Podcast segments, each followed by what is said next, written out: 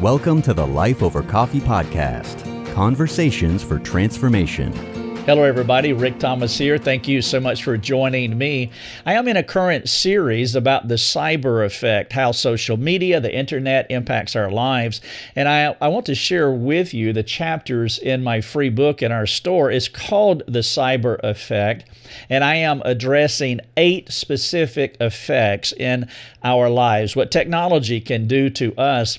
And in this chapter 2, I am talking about the identity effect. And I want to speak specifically of how identity formation happens in children's lives, specifically how their identity is being formed by technology, by social media, by the culture, or what I call the cultural evangelist, having their identity shaped by other people outside of the most important people in their lives, which is their parents and also, of course, the local church. It can be quite dangerous, and it is important for us parents to know that their identity will be shaped. And so the question is, who or what do we want to shape the identity of our children? In the previous chapter, number 1, I talked about real-world effects.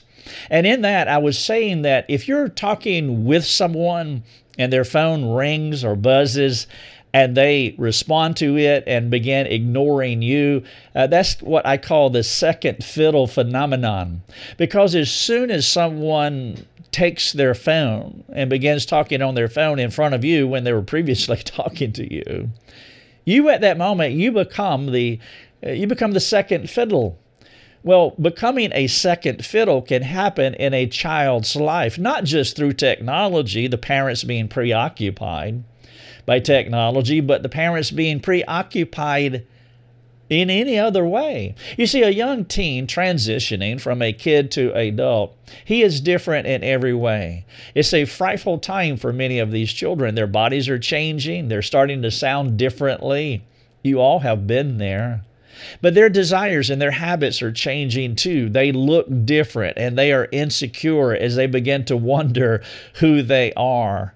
They need mature, Christocentric, bibliocentric parents and other adults in their lives, helping them to cross that great divide from childhood to adulthood, because their identity is being shaped, and we cannot farm that out to other means in the context of what I'm sharing with you here, to social media.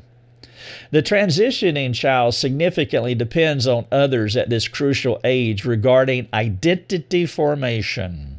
He measures those around him to see if they approve or disapprove of him. Do you like me? Do you dislike me? The opinions of other people have a transforming impact on how he thinks about himself, and the family is his most potent shaping influence in helping him to think biblically about himself. For example, if a father is angry, as a pattern, not talking about episodic anger because we all have been there, or if the father is distant as a pattern, well, it will adversely impact the child's view of himself. You see, the angry father, as a pattern, it makes a value statement about the child. I don't like you. That's what sinful anger does. But then a passive dad, he will form the identity of that child as well, because he's making a value statement too. If his passivity is a pattern in his life from his children, then he is saying, you're not worthy of my attention.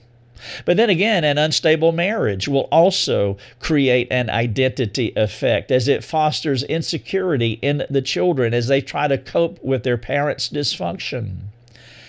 God created these children in His image, and it comes with a baked-in-the-cake desire for communal connection and acceptance. That's why a dad with a pattern of anger, or parents with passivity as a pattern, or an unstable marriage, these kids are trying to connect to them, but they cannot connect to dysfunction. The Trinity is our divine, eternal community. And we are like them. We are made in the image of God. And teenagers want to benefit from the Imago Dei.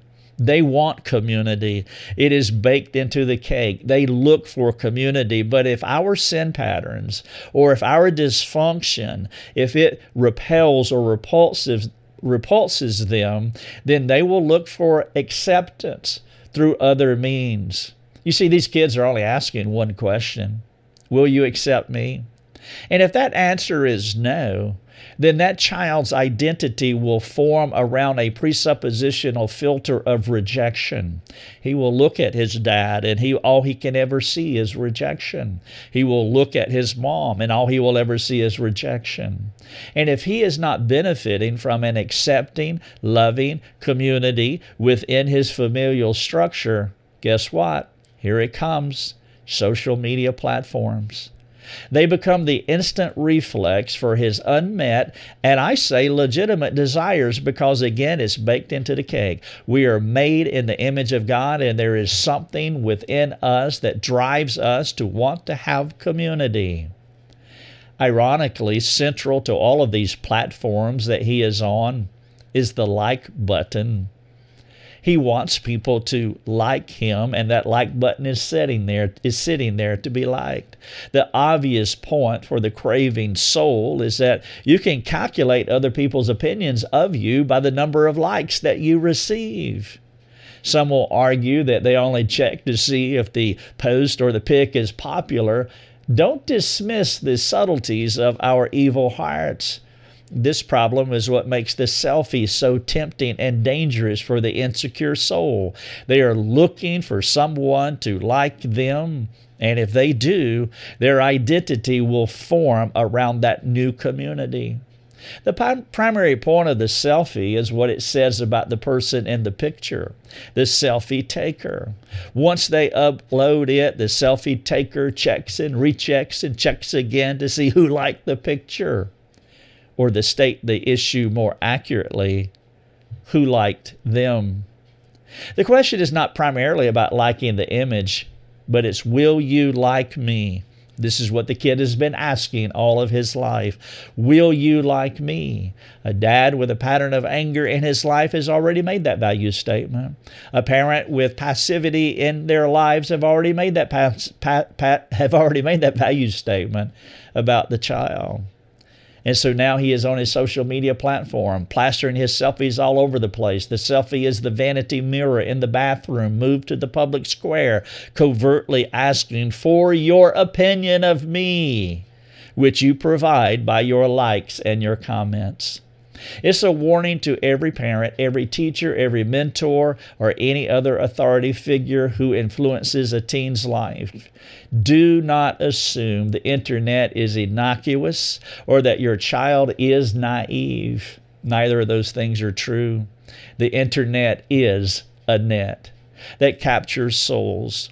The Adamic tendencies of shame, guilt, and fear are active in every soul, including the struggling teen who is looking for someone to accept him. Suppose the teenager is part of a loving, encouraging, admonishing, and repenting family that trains him up biblically.